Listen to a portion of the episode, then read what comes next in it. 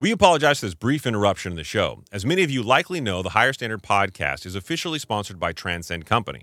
Transcend has been my longtime provider for both testosterone and peptide therapies, but they offer so much more. Whether you're interested in health, wellness, or longevity, it all begins with you getting your blood work done. A lab draw will help you get the numbers and establish your baseline.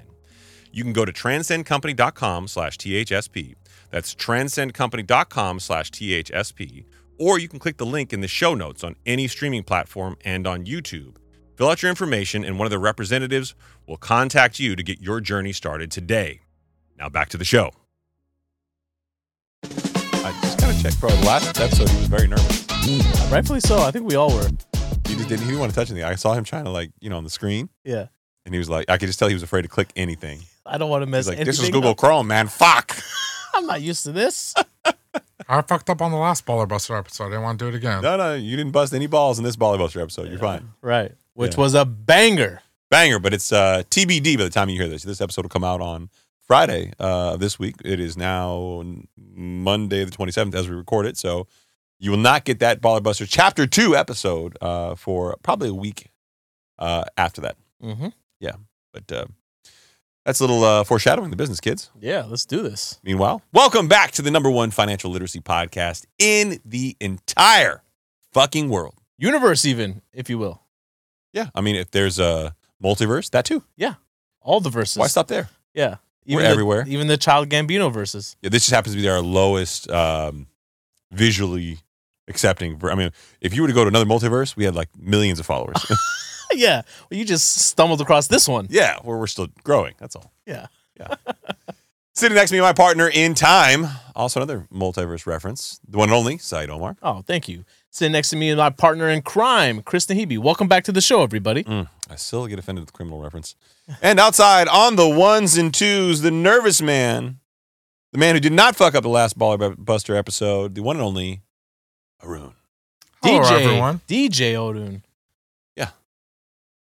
Uh oh.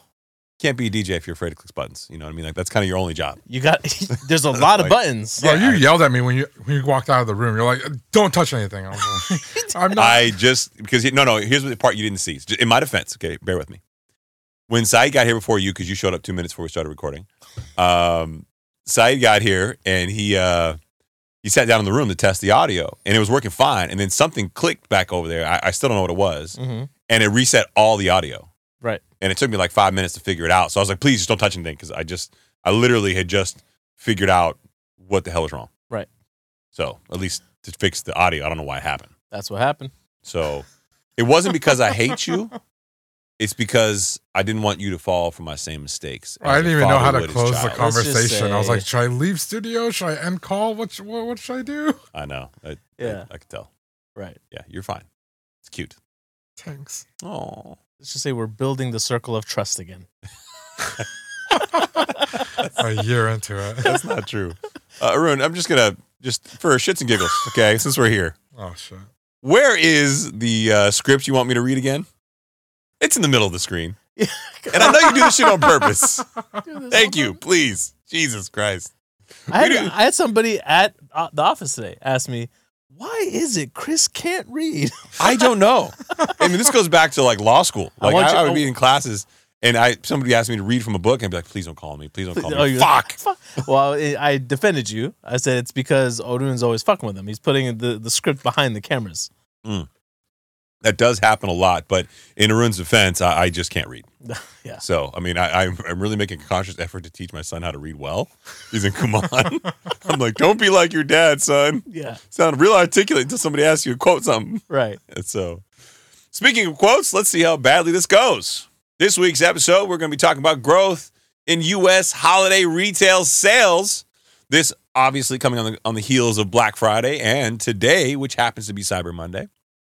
I think the numbers will be a slight increase year over year, but certainly not what we experienced in previous years. Absolutely. And I think that a lot of the growth that they may have seen would have been online, e- the e-commerce divisions. Yeah, I got that vibe, although we did go to uh, Home Goods on Sunday Mm-hmm. and it was fucking packed, man. Really? Like, fucking half an hour to get out of that store. Yeah. I will. I Just went. wait in line. I went to uh, South Coast Plaza on Friday. Why would you do that? I my dude, Joanna was like, Can we go to Can we go to the Irvine Spectrum and return something? I'm like, it's Black Friday. Fuck no. No, absolutely not. Yeah. I was leaving I was leaving the office and my wife called me and she's like, Oh no. you know, uh, um, Adam's begging to to go to Ruby's. He rarely ever asks to have any meal. Adam, he doesn't care what he eats. He just eats, he, and he just wants to get back to playing, doing whatever he does. He doesn't care for food much. So he, for whatever reason, begging to go to Ruby's. We're like, she's like, I feel like I have to take him. He never asked for anything. wow, that's so awkward. yeah, so we went, and it was uh, exactly whatever you thought it would be like. A complete colossal giant shit show. Yeah. Yeah. Yeah. Yeah. I, I would not have done that. You're a better human than me. Yeah. I don't know. Listen, son. I That's hate to let love. you down, but this is the first of many in your life. Okay. That, wa- Oh, it was Yeah, love. yeah. That was love. We're going to talk a lot in this show about homes, uh, home prices, and the current status of the market. We've been doing this a lot lately, but I think um, I think continuing to keep perspective as things shift is important, particularly because so many people who listen to the show are in the mortgage business or lending business around homes, and so many of you are realtors that do listen. So, giving you a fresh, data-filled perspective and keeping you current, I think, is important. Mm-hmm. So we'll talk about uh, stocks versus house, uh, homes, and commercial real estate. We'll talk a little bit about my favorite, uh, the Kobisi letter. Uh, Forty percent of all U.S. homes currently don't have mortgages. That number was fucking huge to me. Let me tell you right now, I'm not part of that forty percent. Yeah, I am also not part of that forty percent.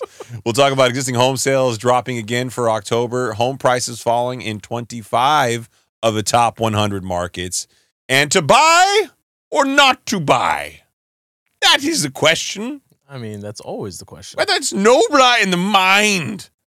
Slings and arrows of outrageous fortune. Right. By opposing, no, I'm sorry. Um, talk about Bank of America revealing rent is cheaper than mortgage in all but two of 97 major metropolitan areas. Ooh, that number shrunk, huh? Uh, yeah, Remember, it was I think it was four before. Now yeah, it's two. Now it's two. Mm, Yeah, that's that's uh, a fucking problem. Yeah. And then we'll go on if we have time. Talk about Black Friday and OpenAI. Uh, Sam Altman has once again, as a saga has unraveled, Yeah. now pivoted once again. Yeah. You know what they said, right? Microsoft just said, "Turn your ass back around. I need you to go back and run that whole division over there. You know, we need you over there." Sam, you're going to sell us eventually anyway. Yeah, exactly. you're going to sell to us anyway. So. Right. Exactly. And then at the end of the show, we got some reviews. Yeah. Who knew we made somebody a millionaire? You know what it was? What? It was we called them out and they listened. Well, I, I think that Saeed believes this particular listener may have been trolling. I think this particular listener was telling us the God's honest truth. Yeah.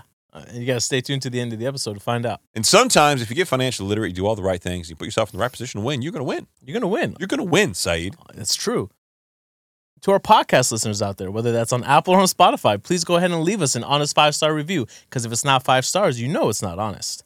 And if you're watching us over on YouTube, make sure you hit that subscribe button, that like button, ring that notification bell, and make sure you do all the goody good. Which we now know is sexual favors. Because you listened to the last episode, There is always some sexual undertone. 197. That wasn't undertone. We looked that up. Urban That's- Dictionary said it's explicitly sex. That's what it said. From chart of the day, CNBC's chart of the day vis-a-vis Instagram. I liked this one though as a good way to kick off the show because we're coming through the holiday season. In 2020, holiday spending was up 9.1% from the year prior. That's a that's a pretty big jump. According to the National Retail Federation, in 2021, spend was up 12.7% year over year and in 2022 was up 5.4%. Mm-hmm. So obviously on the way down from what looks appears to be a peak in 2021. As of 2023, uh, as it comes to a close, that growth in the holiday spend is expected to slow to just three to four percent, according to the NRF, the National Retail Federation. The expected slowdown has led many retailers to approach the holiday season with more caution than Wall Street anticipated. And I thought, as I was scrolling through the, the grams, you know, late at night, scrolling, that's what it sounds like. Yeah. Yeah. What? Yeah. I can't. I'm gonna leave that alone, What does your scrolling sound like? Christopher.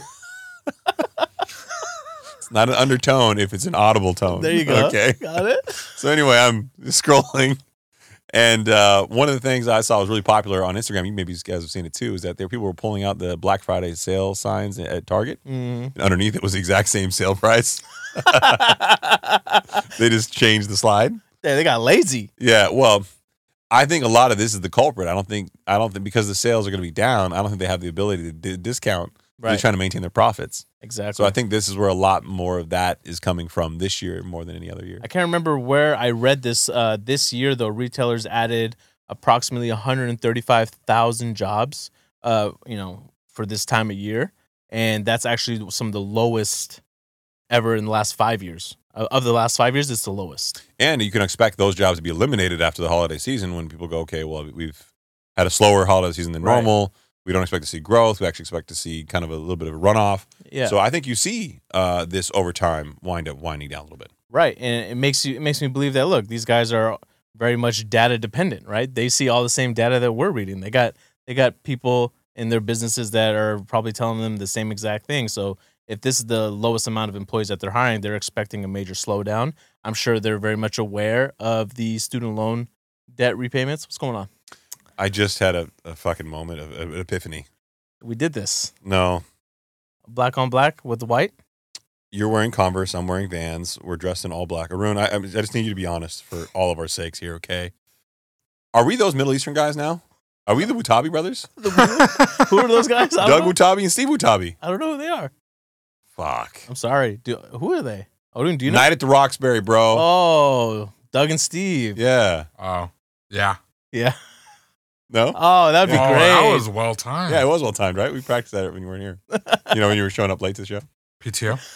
Yeah, guy goes on PTO for a week, comes back, and he's like, literally two minutes before the show starts. All right, here, guys. Bro, it's game day. This guy doesn't need to warm up. He just shows up. No warm up line. He just comes in. I'm ready to start, coach. Yeah, speaking of which, uh, pro player, iconic uh, leader of the team here, the guy who gets more PTO than anybody else in the world. Uh, little little uh, bad news for you that uh, we decided in your absence. Oh, okay. I've been fired again. No, no, not fired. Uh, promoted, if you will. Um, so we actually ordered what is known as an ATEM Extreme ISO. It will substitute for our current uh, ATEM ISO Pro Mini that we have, or Mini Pro ISO, whatever. Right. So you might be saying, what the fuck does this mean, Chris? It's all foreign language to me. It means we've got four more camera angles, possibly five, that we can add in to the current show, which will include a camera on your ass. Yeah, buddy. And we already got the cameras. We already have the cameras. So uh, you're going to have to start dressing a little prettier. He's not gonna, dude. He's not gonna care. I know. He's just gonna. He's gonna rock it. So we decided that black is the way is the theme color of the show. Yeah, exactly. I'm gonna have to do my hair moving forward, huh? yeah. Also, thanks for the thumbnail last episode, buddy. I appreciate that. Yeah. So uh, I feel like there was some sarcasm, I didn't do it. No, he didn't oh do it. shit, my bad. but he was doing it from the from the beach. while, while he was drinking. while he was, while he was drinking. So yeah, so all all of these companies, all these retailers definitely have people that are you know reading the same data points that we are. So they for sure knew that with student loan repayments coming back online, that it was going to hurt their profit margins. I think the world knew it. I I just think that the the sad state of affairs was is that most people really believed that the White House was going to actually do this, even though we said over and over again on the show it was unconstitutional. And guess what?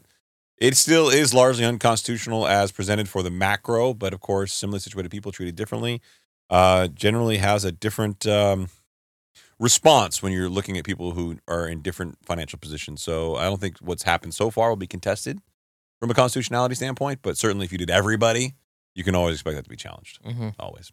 Always. Uh, well, there's a 401k uh, kind of position that's happening, an evolution of the 401k world Yeah. that I think is, is a good jumping off point. So now we know that holiday spending is likely and is projected to be lower because of some of the extra stress that we've seen in the economy. Well, that isn't the only sign, kids, from CBS News. Here's how much or how little the typical American has in a 401k. I found this stunning. Did you? Yeah. Of course. This is something that's near and dear to my heart Okay. Why is that? because I remember being in my early 20s and talking to my friends because I took a personal finance course. Oh, in okay. college, Yeah. and um, I quickly realized, you know, how important it is to understand what compound interest is. Compound interest is amazing. Right, eighth wonder of the world. And I made sure to go and tell all my friends. I think Odin, I don't know if you remember, I was on his ass for years, saying, "Hey, dude, j- get started. Throw some money at it, whatever you can. Just whatever leftover money you can. Even if it's fifty bucks a month, hundred bucks a month, whatever, whatever you can, and let that thing grow because it's the thing that's gonna, you know, really help you in the long run. Yeah, un- uh, vastly underestimated because people look at it as a as, as a way to impact their cash flow for spending ability now, and they don't see the value. Yeah, And then a lot of people, a lot of the rhetoric on social media right now is like, "Why would you invest in a four hundred one k, bro? Yeah. Can't use it until you're almost dead, 65. And I'm like, bro, we were living in the like 80s. Right. You know, that's 20 years of your life. Yeah, and if if you're banking on medicine only getting better, Yeah, I know, right? Right. Or you're on TRT, sponsored by transcendcompany.com. Yeah. Go to transcendcompany.com slash THSP. Click the link and fill out your information so you can learn up about how I stay sexy year round. yeah, and how you'll probably live longer than me. I actually want to try their Wolver- Wolverine stack or whatever it's called. It's on. Uh, I like that they call them stacks. Yeah, well, because you're stacking different peptides, but yeah, Yeah, I know, but we were calling s- different things stacks on the last episode. Bibles. Yeah. Racks and Bibles. As of the third quarter, 401k participants whose plan was managed by Fidelity Investments had a median balance of $23,800. According to recent data from wealth from the wealth management firm, I found that number to be shockingly low, um, considering it's the average of everybody. Yes. Well, savings were even slimmer for other types of retirement plans, uh, with median savings of twenty thousand six hundred dollars for 403b accounts and fourteen thousand five hundred dollars for individual retirement accounts. Mm-hmm. One measure of how many people are likely to fall short. An August survey from brokerage firm Charles Schwab found that Americans say they need $1.8 million to retire comfortably. That's a lot of money. That's a big difference from 23,800. Now, yeah, I a long will way say- to go.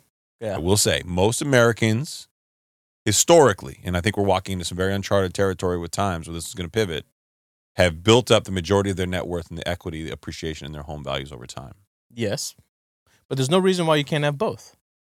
There's no Right. reason why you can't have both. And they should be, I mean, at least a, a significant component Mm-hmm. of of your net worth. It should it should be We know we know that 60 to 65 percent of Americans out there are living paycheck to paycheck, right?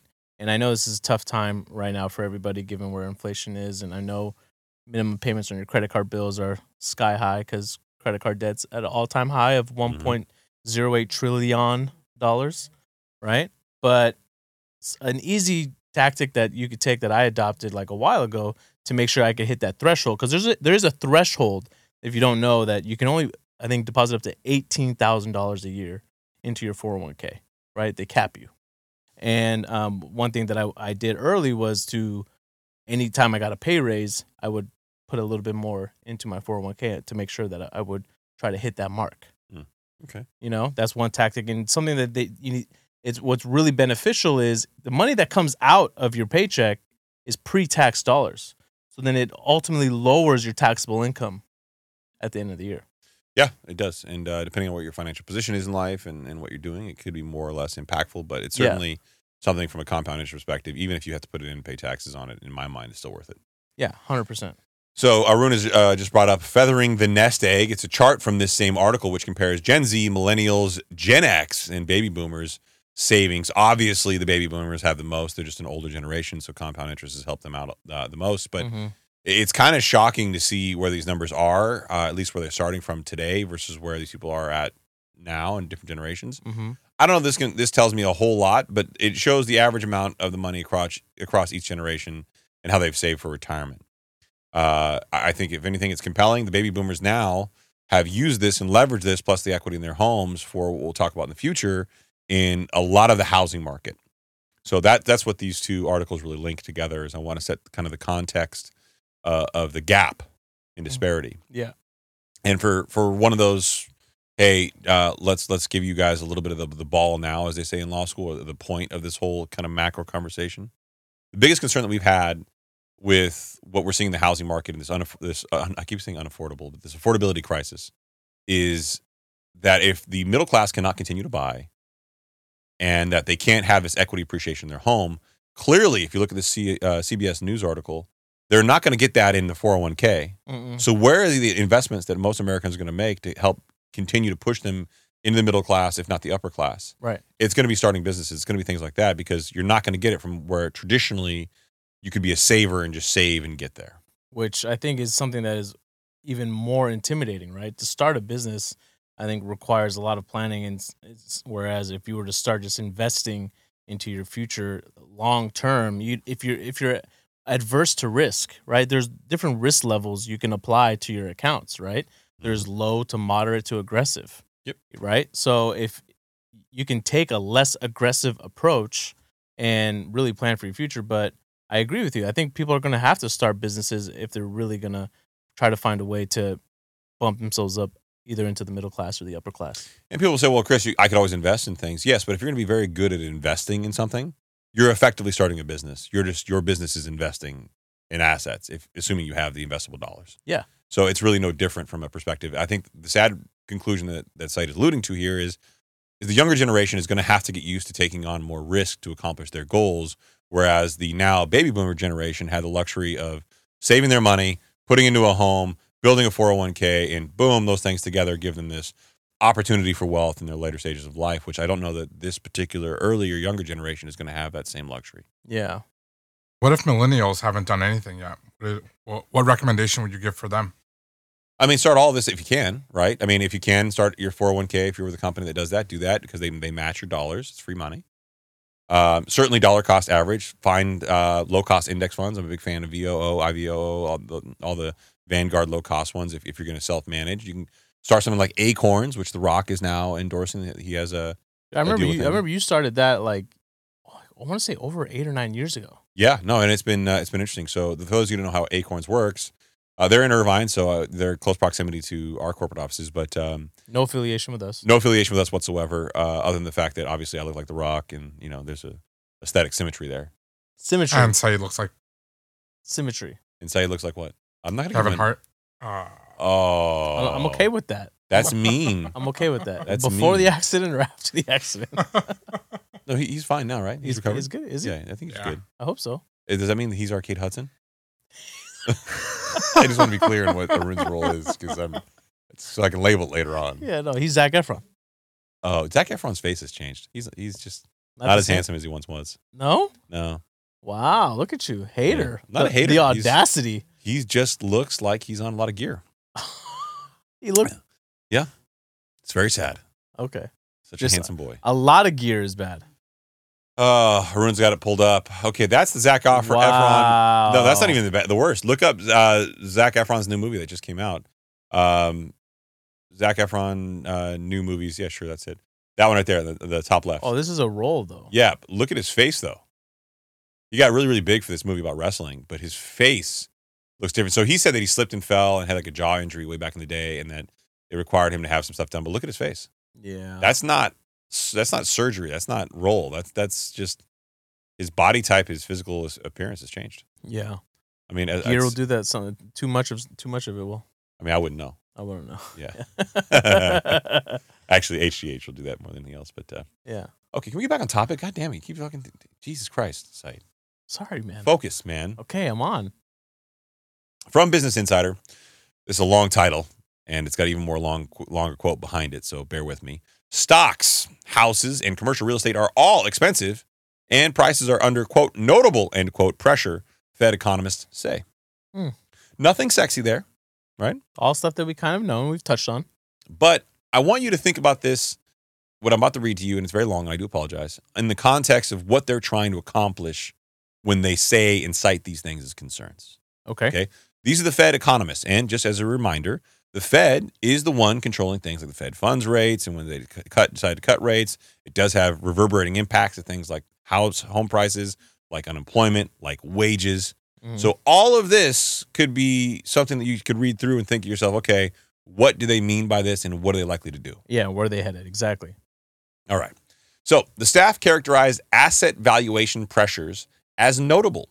In particular, the staff noted that valuations in equities, housing, and commercial real estate were high. Read the, uh, read the minutes from the Fed's meeting three weeks ago, published on Tuesday. Uh, so let's start right there. The Fed's own economists and their own staff are saying that equities, the stock market, Mhm. okay, the housing market, and commercial real estate were high Right. all the news has been focused on commercial real estate, but they're clearly overlooking the fact that the Fed is looking at the stock market, Yes. is looking at the housing market, and say these things are overvalued. Yeah. Our boy and our boy Gary Schilling last week was mentioning how the stock market still had another 30% way to go down. It's still early in our relationship, having split from Norio Rubini as, as recently as we have, but I feel comfortable that I can support him now. Yeah? I don't think that he's going to pimp crypto quite the way that Nuriel you never did. know, man. Noriel let us down. He did let us down. I- I don't think I've ever been let down like that before. Motherfucker. Audacity. I, I immediately recalled the email that I sent to his management team You recall asking him to be on the show. months ago? No, I just sent them an email saying I recall that email. they s- also did not respond to that, probably because I recalled it. Yeah. Economists at the U.S. Central Bank noted that both stock valuations and housing prices have climbed to historic heights. Quoting again from the article, the forward price to earnings ratio for S&P 500 companies rose to the top 25% of its historical distribution, the minutes read. House prices increased to the upper end of their historical range relative to fundamentals, despite tight credit conditions in the mortgage market. So, despite all these things that are happening, values are still way higher than they should be. Absolutely. The Fed is clearly watching this. This is their economist in their own minutes from their own meetings. Yes. Okay.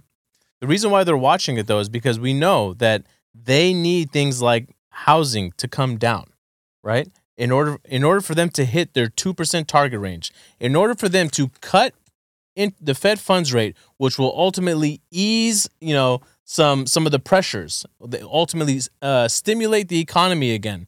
They need for this to come down because it makes up such a high percentage of the report 100%. right? So there until until this comes down or something breaks, they're going to maintain this level. And I think we we just posted this past week that we made a early prediction that they're done. Yes, we did. Your face on the cover of that one. So if- I, I if- saw yeah. you strate- I made sure both of our faces were there. No, no, it was you. went with That- me. That was you, yeah. I'm like, I'm not taking responsibility for this shit. His name's Saeed Omar, everybody. It's Yeah. Saeed at higherstandardpodcast.com. Reach out. Holler Yeah. at your boy. But more importantly than, than than all of that, I think one of the things we've seen in the news lately is this huge condemnation of the commercial real estate sector. And we'll talk more about that in, in the upcoming uh, quote. But what I think is crazy to me is the fact that realtors will say, "Oh my God, the commercial real estate sec- sector is bad," but home values they're just they're just, just not going to come down. And I've been fucking with Logan from Housing Wire in his DMs and his comments, like challenging things that he says because he's very much on the side of the home builder. I'm not saying that he's wrong. Mm. I'm just saying that he does have a bias and a slant Okay. and he will never respond to me. And it's funny because we have mutual friends in common, and it's like all good. But I keep I keep going. Like I'm not unless you block me or or or restrict me from commenting. I'm going hard, bro. right. You got to go full Dave Ramsey on me. Give me stop. So he really supports the the home builders association. he does, and he doesn't think. And his theory is one that I you know I, I can I can buy into. He's like, look, the Fed's going to cut rates. When they cut rates, home prices, uh, mortgage rates go down. The home uh, home market uh, will pick up. Activity will pick up again. I and think then, that I agree. I think that it will. and then you'll see home values go up. And that'll be bad. That would mean we had we have now experienced a resurgence in inflation. it, well, and that's my point to him is okay, then you have a double dip recessionary economy and you have a big problem. Yes. So I, I said, look, I'm not saying that they're going to continue to increase rates, but I do think they're going to hold them higher for longer, which is what they have literally been saying. Yeah, and if we can all agree that they may begin to cut rates in July of next year, that doesn't mean they'll be cutting rates at the same cadence that they raised rates. Charles Schwab came out with a big prediction saying that they think the housing market will take an average valuation decline of 3% next year. And I think that's probably reasonable Yeah, given what we've seen. not Pressure-wise. not enough. Not en- enough, but Not enough. Not enough for people that have been waiting on the sidelines, you know. But the, you also, in in order for it for it to come down at a at a level that where it would be a notable correction, I mean, a lot of other shit would have to get fucked up, right? That's Would- a technical term. technical term of the Yeah. show, Okay. right? Would have to get fucked up in order to get there. And so you're saying this shit would have to get fucked all the shits Up. would need to get fucked all the way up. all the way up. Yeah, in order to have a notable correction. Is there an index that tracks this shit fucking? Uh, yeah, it's called the higher standard index.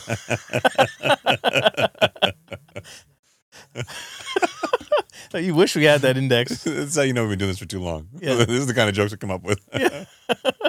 Reverse Kramer to the moon or the higher standard shit fucking index. Moreover, the rate increases have lifted mortgage costs to their highest levels in more than two decades. That's caused an affordability crisis and frozen the housing market as priced out buyers wait for better deals and the prospective sellers have hang on to the cheaper rates they've locked in, that, creating that lock in effect that we've spoken about so many times. Mhm. As for the debt laden commercial real estate sector, it's faced a painful mix of declining property values, higher interest rate costs, and a credit crunch as lenders pull back in a fear of a surge in defaults or a fresh wave of deposit withdrawals. Those pressures, yeah, that, that's a lot. Yeah. Those pressures uh, points uh, le- those pressure points led to the Fed staffers to flag the quote notable vulnerabilities in the U.S. financial system, including funding risks and the amount of leverage in the financial sector. Talking more about debt really there than anything else. Uh, they also cautioned of moderate vulnerabilities uh, tied to business and household debt. Yeah, something that we've seen over the last, I think, two quarters or so, a lot of companies out there have been trying to tackle their corporate debts, Yep. right? Any extra cash that they may have had that they would have otherwise, you know, reinvested in their companies or tried to expand and grow or give some of their employees perks. What what they're now doing is really tackling their corporate debts because interest rates on those are adjusting and they just need to make sure that they stay cash flow positive. So this is the part where we start giving you the harsh realities, the truths, the bitch slap facts, Technical term. the bitch slap facts. Sponsored by the Higher Standard Podcast. Yeah. Well, from the Kobisi letter, a record of approximately forty percent of all U.S. homes don't have a mortgage. Damn, I wish I was there. Yeah, I, um, I guess if I consolidated, I would. Well, so here's my problem with that. If you have a home, you Mhm. should have a mortgage that maximizes your tax benefit from an interest write-off deduction. I think that, but it's capped at like ten thousand dollars. Now, it wasn't always. Yeah, it wasn't always. Yeah. So, uh, your boy Trump really fucked that up for everybody. Yes, he did. Selfish son of a bitch. Why? Huh? Ah, just Mm-hmm. because he doesn't need it anymore.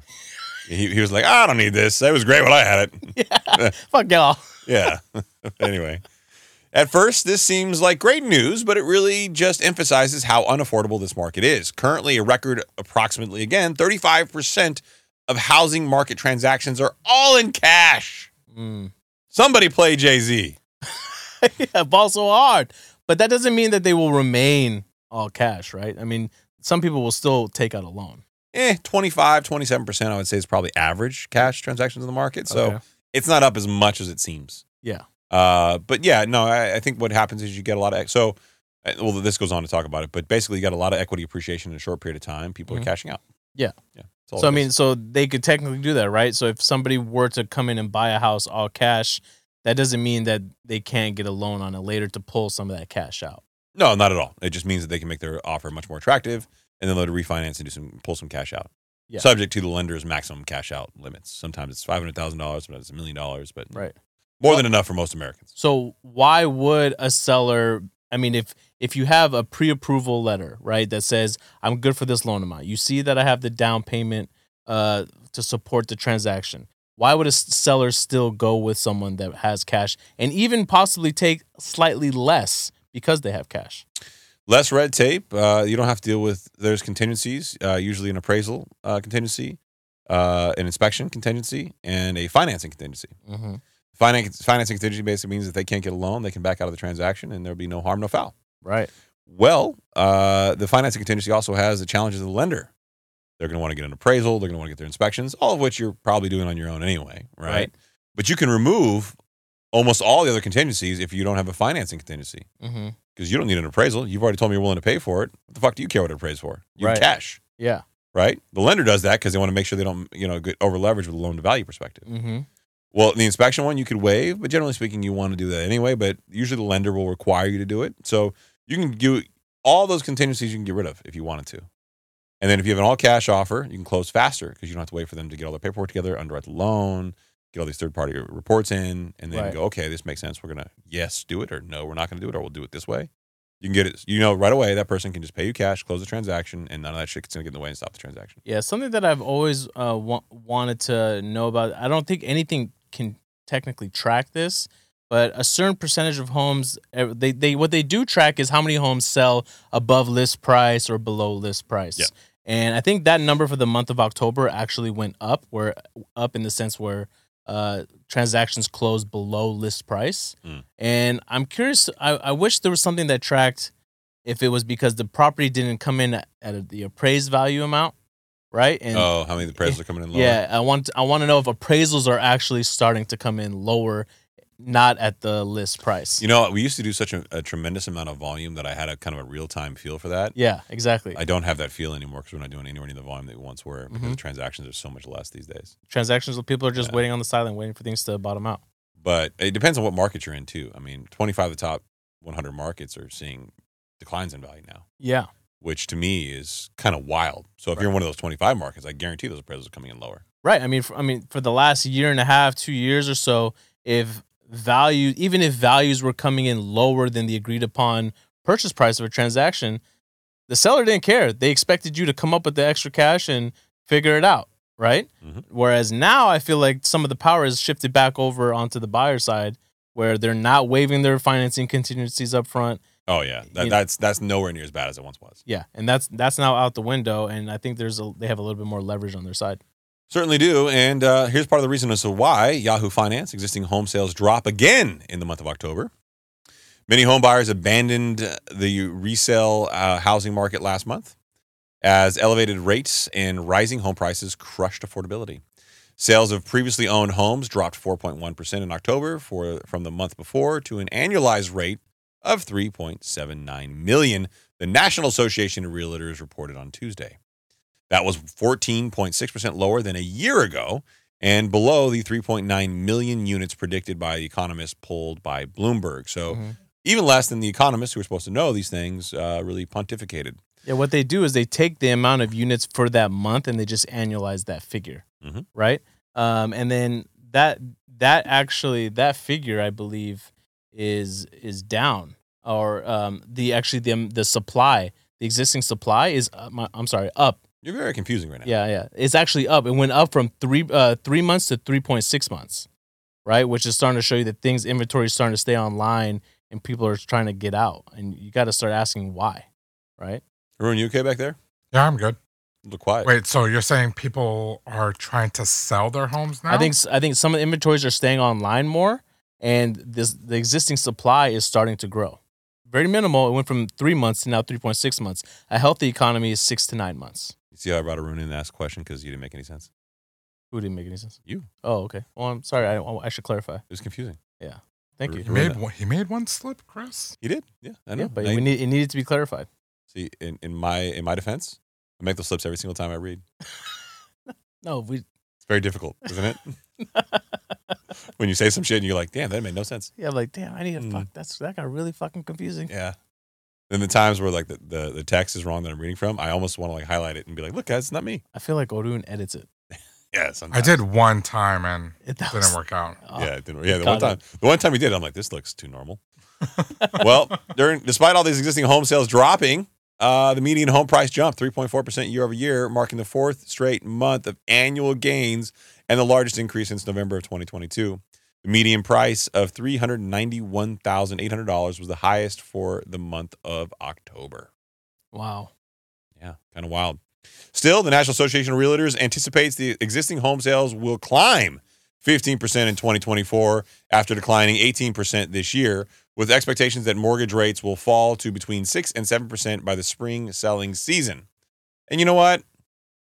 I mean this with absolute integrity and honesty, and I don't I don't want to be disrespectful or rude, and I know that politically this can become very difficult, so I'm going to try not to make it stigmatized by using big words. They're out of their fucking mind again. What's wrong with these people? Lawrence, you know over there smoking crack? And Montel Williams was that his name? Montel Remember Montel? Williams, not to be confused with Montel. Right. Yeah. Because we would never attack somebody like Like, Montel. seriously, guys, what the fuck, man? Okay, first of all, if mortgage rates do drop, yeah, I'm sure some people are going to buy. But let's be clear in order to affordability to return to normalized levels, Mhm. you need home values to come down, you need rates to come down, and you need wages to go up, W- yeah, the trifecta, if you will.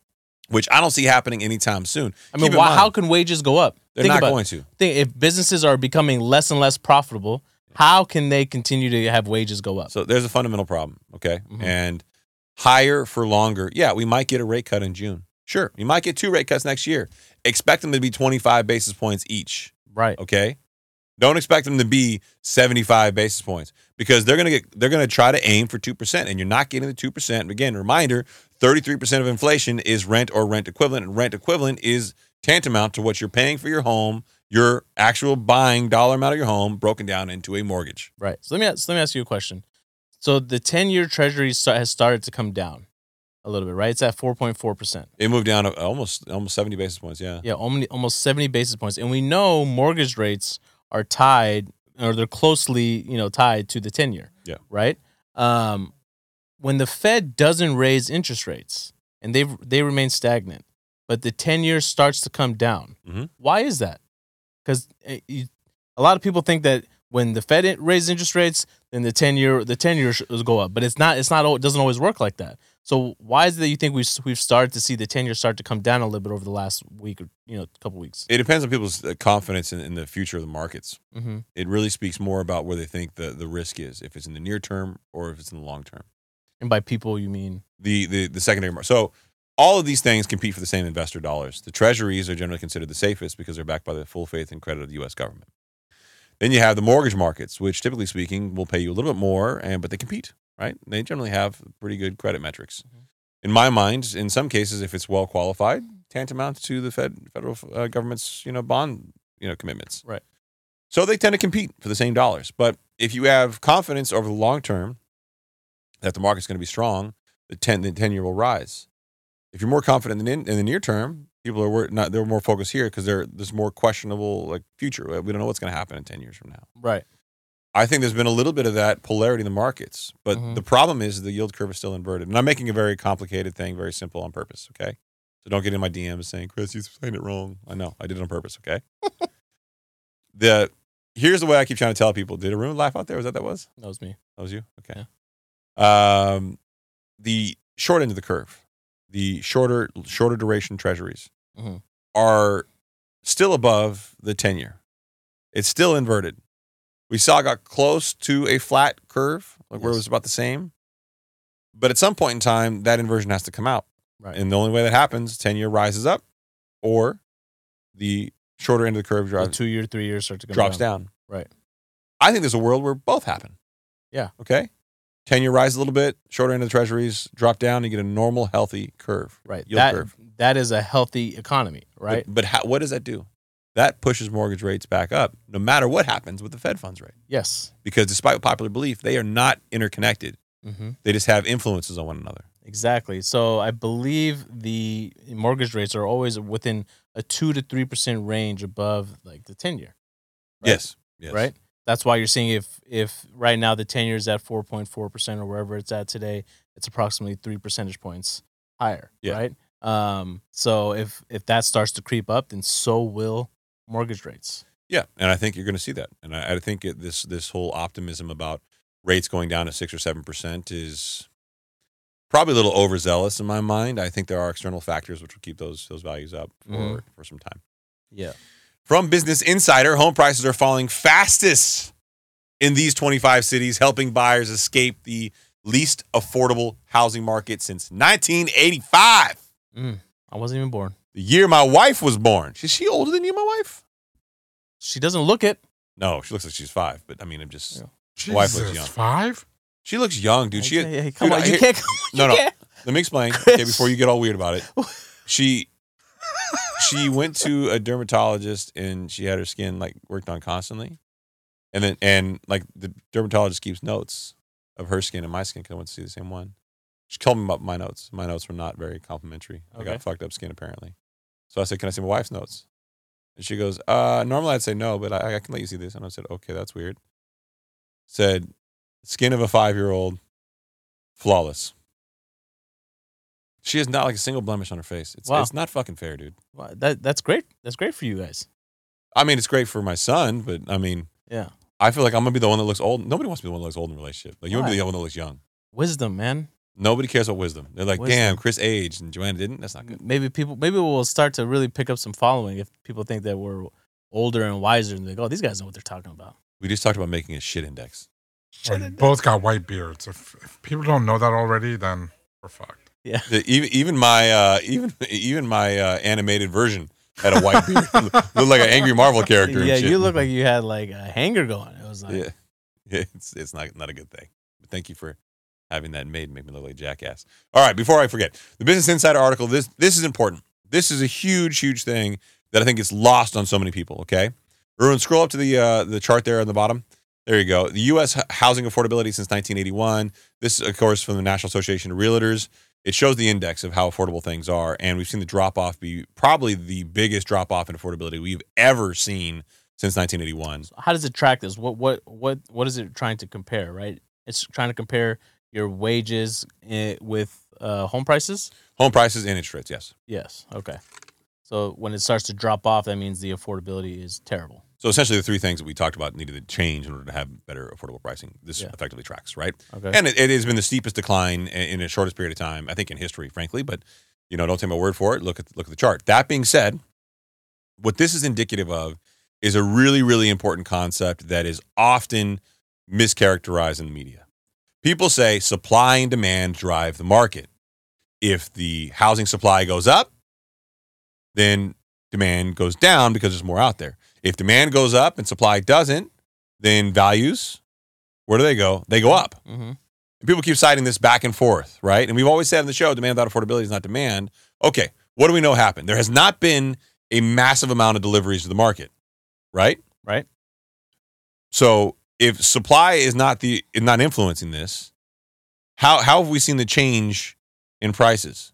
It's because demand went down. Right. But why does demand go down if supply didn't go up? Because the supply and demand argument is always supposed to be this balance, right? No, there's a third. There's another element to this. Pricing. Right. affordability. 25 of these cities where home prices are quote plummeting now. That's that's the quote from the article, okay? Yeah. And uh, they're they're pretty impactful. So Arun, scroll down to some of the cities here. Just go let's go one at a time. Um, there's a go keep going, keep going. There you go. Number 1, Austin. We've talked about them on the show quite a bit. Mhm. Year over year price change 10.3% down. They're included in that Sunbelt region that we always talk about. They are included in the Sunbelt region. Very good. Yeah. You do listen to me sometimes. do. That's so cute. Number 2, Honolulu. They get a lot of sun there. Negative 5.8%. Yeah. Yeah. Huge, huge number. Jackson, Mississippi, I did not think they'd make this list. Wow. negative 4.8%. Isn't that one HGTV show on there? Which one's Sorry? that? Uh, the girl with the short hair and um. I got to be honest. Said and I don't know what the fuck you're talking about. I'm just Well, going no, because Awa, Awa watches it. So I I'm not figured- gonna fake the funk. The girl with the short hair. Which one was that? we don't watch Never girls. mind. Who cares? Have you seen a woman since you got married? Who? They're I- women. I don't think I've ever seen a woman.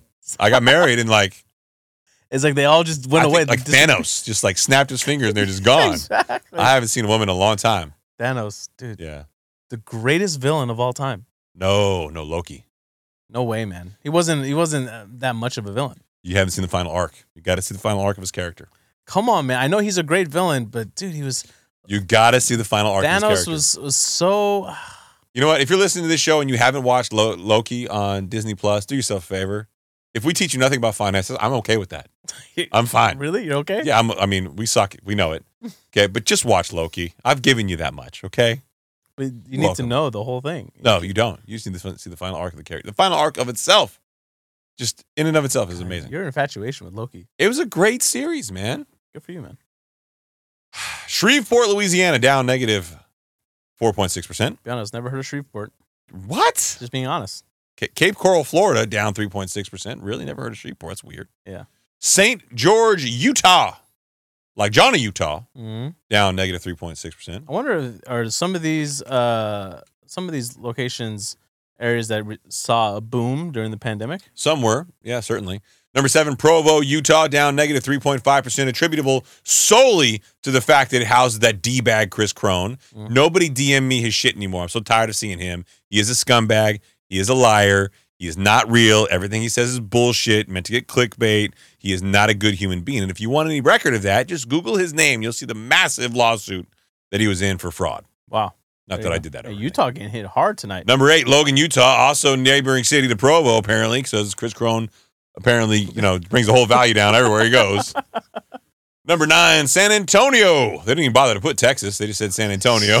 If you know, you know. Number 10, Baton Rouge, down negative 2.9%. Uh, Kennewick, Washington, negative 2.5. Macomb, Georgia. Jacksonville, Florida. Chico, California. Okay, Chico. Myrtle Yeah. Beach, South Carolina. Punta Gorda, Florida. Salem, Oregon. And we'll just stop there yeah. because the rest of them just get more and more obscure. But that being said, yes, home values are going down in none of these markets Mhm. had a massive supply come online. Right. The closest one you can get is number one on the list, and that's Austin that had a lot of deliveries in the market. Yeah. But that being said, look, demand without affordability is not demand, and all the things that we're seeing are concerning. Now, you'll see some realtors out there saying, not my market. Mm-mm, No. That doesn't mean it's not going to be their market sooner or later. And just to go back to the beginning of the show, The whole point is the Fed is watching this. Yes. It is indicative in their mind of success at what they are trying to accomplish. that existing sales number that you referenced uh, previously, that was down 5% for the month of October, correct? Existing sales, the number of units that were sold. I got to be honest. I got a message on my watch. I didn't listen to anything you just said to me. The existing sales number that we referenced right, right before this for the month of October was down 5%. yeah. And I know that for the, you know, existing sales market, that makes up 80% of all sales. Yes. right? So Yes. that's a huge portion. And if a majority, you cited at the top of the show, Mm. 40% of people out there don't have a mortgage. Yeah. Why would they, you know, put themselves in this kind of position? Now, now let's think about the people who do have a mortgage, the remaining 60%, Mm. right? We know 90% of people have mortgages of 6% or less. 60% of those people have mortgages of 4% or less. Yeah. I mean, it's going to have to be pretty fucking enticing to get them out of their homes. which is a conundrum. And I understand how this is unprecedented. I understand how this can move the wrong way. But let's talk about where it's so fucked up right now. Let's not, let's not depart from how bad things are. Okay, from fortune to buy or not to buy. That is the question. Mm. B of A reveals rent is cheaper than mortgages in all but two of 97 major metros. What are the two? I gotta know the two. We'll get there. This is a long quote again. I apologize. The B of A economist took a look at the rent versus buy conundrum, comparing rent and mortgage payments. They included property taxes in their calculation, but excluded home insurance, utilities, and maintenance costs, which, hmm, okay, fine. Yeah. Nonetheless, their analysis found that rent was still cheaper than mortgages in all but two of the 97 major metropolitan areas as of October, despite the fact that both rents and mortgages payments have gotten more expensive relative to median income since the pandemic. It's not hard to understand this, given that the whips and scorns of the pandemic let millions perchance dream of a different way of life. There's a lot of fucking Shakespeare references. The There- chance to dream, the there- indelible. Yeah, I, I get you. I see what this writer's doing. Okay, Yeah, who is it? Al- Elena? Elena, Elena and Nick. Botros Elena and, and Nick. Nick. Lichtenberg. I feel like this is Nick. This is Yeah, Nick, he- Nick. Nick's getting sassy. for sure English lit major. Son Yeah. of a bitch. Come on, Nick. English lit. Anyway, uh, perchance to dream a different way of life and a different housing situation, sending home prices up more than 40% nationwide and fueling a rent spike that has settled down faster than the buying market. Yeah, man. There's the rub. Another Shakespeare. Yeah. Yeah, there's a lot of Shakespeare here. What's your favorite Shakespeare? Much ado about nothing. Mm. Yeah, Okay. you have no idea what I'm talking about, do you? Macbeth. Stop it. That's the only one you knew, huh? Uh, stop it. Romeo and Juliet. Come on. If you didn't know Romeo and Juliet, you should just You- leave you now. Just stop. Yeah. No, Macbeth was awesome. Yeah. Are you buying the whole Shakespeare? William Shakespeare was not a real thing. It wasn't a real human. It was uh, actually a, a city that wanted to get some tourist attraction. Never heard of that. Oh yeah, they're, they're, Put your tinfoil hat on. I never took it off, but Okay. yeah. Apparently, there's a whole like um, theory that William Shakespeare was not actually a person, but a made up person by a city to get more tourism in. So they collaboratively wrote these things instead of one person doing it. Mm. Yeah. I don't know if it's true or not, but I've heard it. Damn, that's some real tinfoil hat shit right there. I mean, not really. Why do you really? That's a stretch. No more than a stretch than aliens not existing, because we know they did. That- They do. They did exist. They did. Yeah. Yeah. They're real. Anyway, there's the rub. It's worse in some places than others. Along with the West Coast, economists found it more expensive to purchase a home than rent in cities like Los Angeles, where a percentage of median income mortgage payments and tax are at 83%, and rent is 41%. Or San Jose, where it's 80% versus 26%. Or San Francisco, where it's 71% versus 29%. Or San Diego, where it's 74% versus 38% or Seattle, where it's 55% versus 25%. So what they're saying there is that the mortgage payment makes up of let's just say 55%, right? 55% of their income versus the rent that would make up 25%? Yeah. Fucking A, man. It's a huge, it's a huge shift. Look at and you got San Jose 80% versus 26%. Mhm. San Jose's got one of the highest uh, increasing values in the country, I believe. Listen, let me tell you something right now. All right? I love Mind Pump, Mind Pump, Mind Pump. Yeah, I'll be there next week. Holiday party. You going? I love still waiting on my invite, bros. that was that was that was fucked up. It was fucked up. Yeah, it was meant to be. I told him I was going to bring you in a skirt. just gonna call you Joanna on it one. I don't have the skin of a five year old. you do not have the skin of the five year old. No. Yeah. But uh, I'll tell you right now, there's not a world where I would pay that much to live in San Jose. To buy in San Jose, I should Or say. San Francisco. Have you seen the cracked end of that? Oh God, it's so bad now. Don't say that to Odun. Odun would still buy. in San Francisco? Yeah. I don't think you would. I love SF, man. I You- could, You're a I, family man now. Don't think about you, you selfish know. bastard. I yeah, know. we can't raise a that's- family downtown. You can't have that going on in your backyard. Well, You during can my hold it. PTO, they're trying to convince me, like, oh, dude, like, raise your family in San Francisco. I was like, why? They're like, we have a park. I'm like, mm, one park. Like, Oh, so people that were in San Francisco try to get. uh, Oh, misery, yeah. misery loves company, bro. That's Yep. that's different. Yeah. It's not so bad. I've only stepped on one needle. Yeah. I only Yeah. saw two crack pipes last week. Uh, the best is everyone that lived in the city at one point that did start a family have moved out. To the yeah, of suburbs. course, because they didn't want to die. I get that. Right. But there's also cities like New York where it's 62% versus 43%. Meanwhile, New Orleans and Jackson, Mississippi are the only two cities that are less expensive to buy than to rent, according to their analysis. Jackson, Mississippi, sound familiar, say? Yeah, it was on the list. It was on the previous list of cities with the lowering home values. Yeah, exactly. Damn, New Orleans, you got to get your shit together. Realtor.com's recent rental report published in late October found that for the fifth straight months, rents had dropped. It's becoming more economical to rent than to buy in nearly all major markets. Daniel Hale, chief economist at Realtor.com, said in a statement at the time. An earlier report showed that the cost of buying a starter home was significantly more expensive on a month to month basis than the cost of renting a similar sized home. And that was true in 47 of the top 50 metros. So, if you were somebody that was looking to buy your first starter home, Yeah. okay, and let's say you're one of our listeners that's you know up and coming, they've they got them, they now in the workforce, they've started to save up some money, and they're gonna wait this out for prices to come down a little bit and become a little bit more affordable. A lot of people make the mistake, and I was I was one of one of these people. I was that person that made this mistake where I bought my first home. My wife and I bought our first home that really stretched us pretty thin as far as our cash flow. I think everybody's that person. Yeah, and it, we you know we we got married. We we bought our first home. I think a year and a half into our marriage, excited to start a family. You know, and saw ourselves living somewhere. Mhm. You know, for a long time. Yeah. Um, and then quickly realized that oh wait a minute, this is not the school district we want our kids to be grown up in. We really, you know, pulled the trigger too quickly.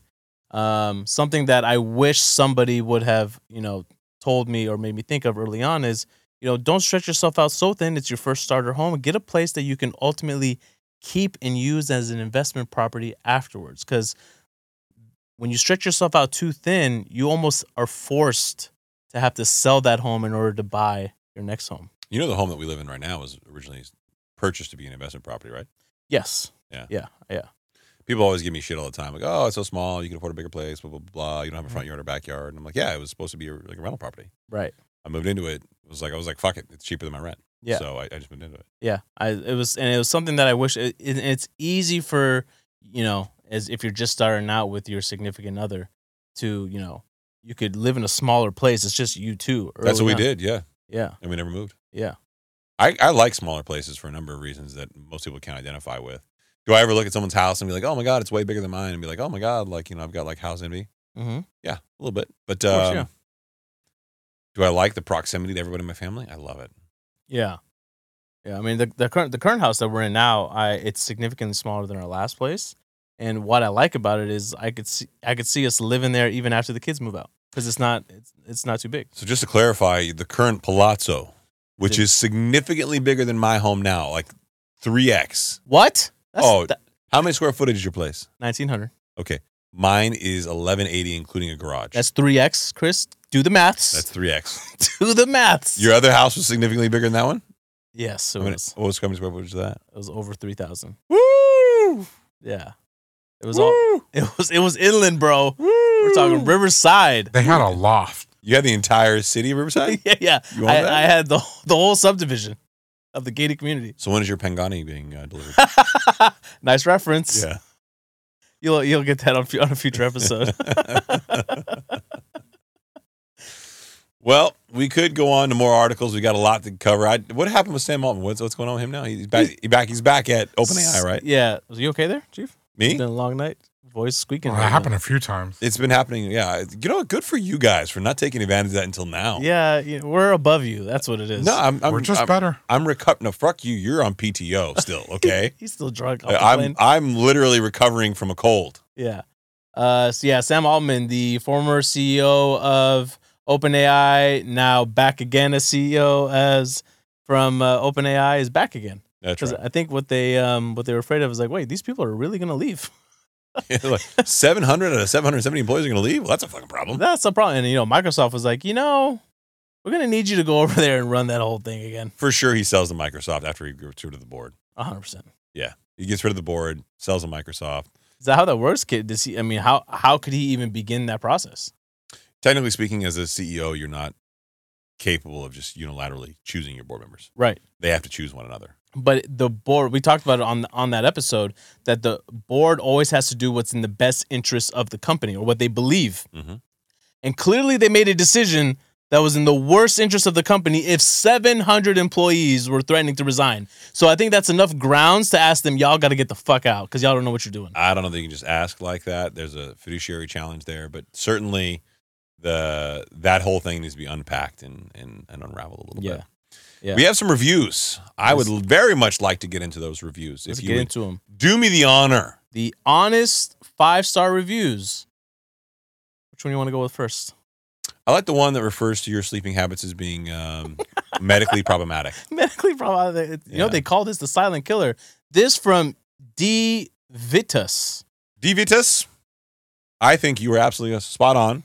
Clearly, you have skills beyond your own working knowledge. Yeah. I, I think, frankly, you're you're a man of the people Or woman of the you don't or know one that. of the people. Yeah, I, I just think whoever is whoever that left this review cares about you, and I, I thank Devitus from the bottom of my soul Yeah. for saying what we all thought. Yeah. So five stars, entertaining and informative. I have my kids listening. Thank you, Oh, we love your kids. and I apologize for all the poop references we made. Yeah, that Odin makes, right? Yeah, he yeah. makes us do them. He makes us. He forced us. He, he's the true villain. Yeah. We've all learned a lot more than I thought we would. On a side note, Saeed, sleeping all night, not feeling rested, sleep apnea. Ask the wife if you snore. He does. I've I've uh, confirmed. I mean, um, his wife is confirmed. Uh, shit.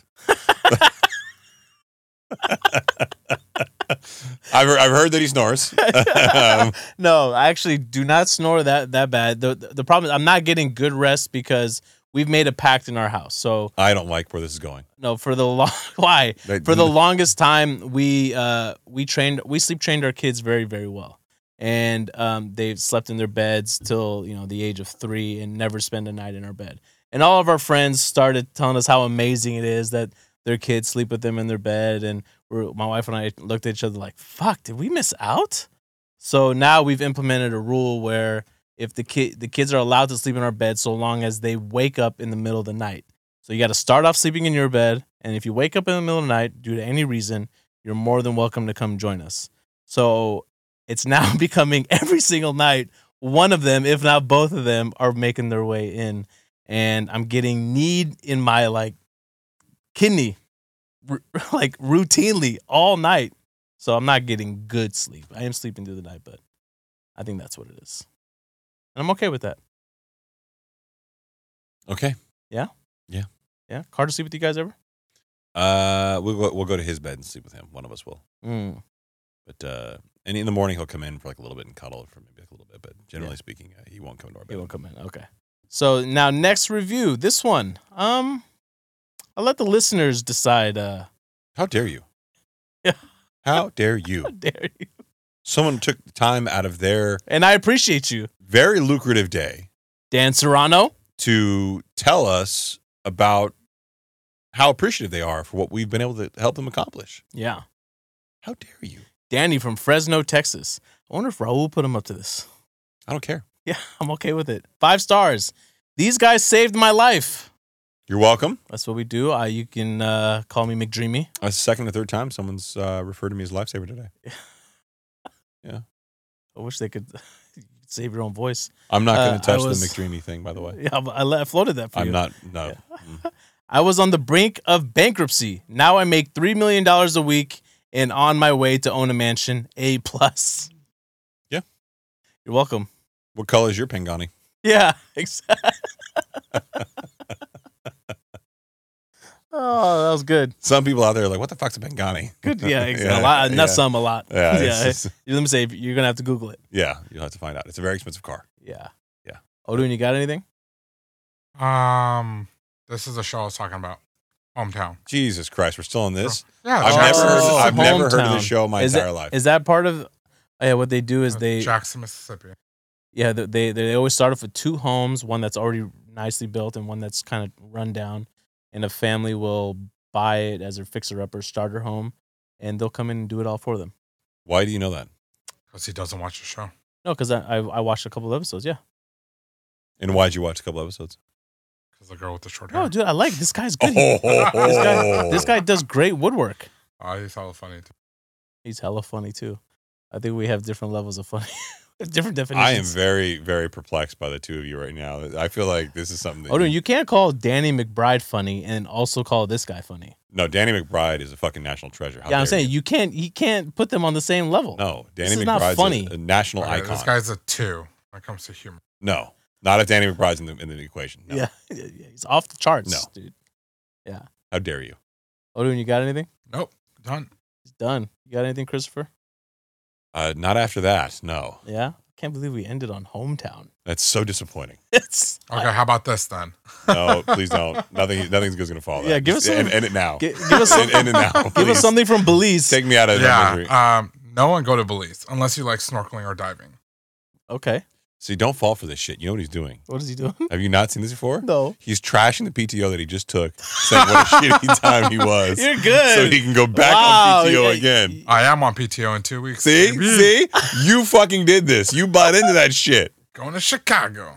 Oh, you're fucking going to Chicago too, aren't you? It's his oh, you son PTO, of man. a bitch! It's his PTO, man, not mine. You're I'm using reco- my I'm recording PTO. podcasts on my own. No, man, we have we have backups. We already have it. Fuck you. We don't have it yet. I gotta do it. You know what I mean? We did it.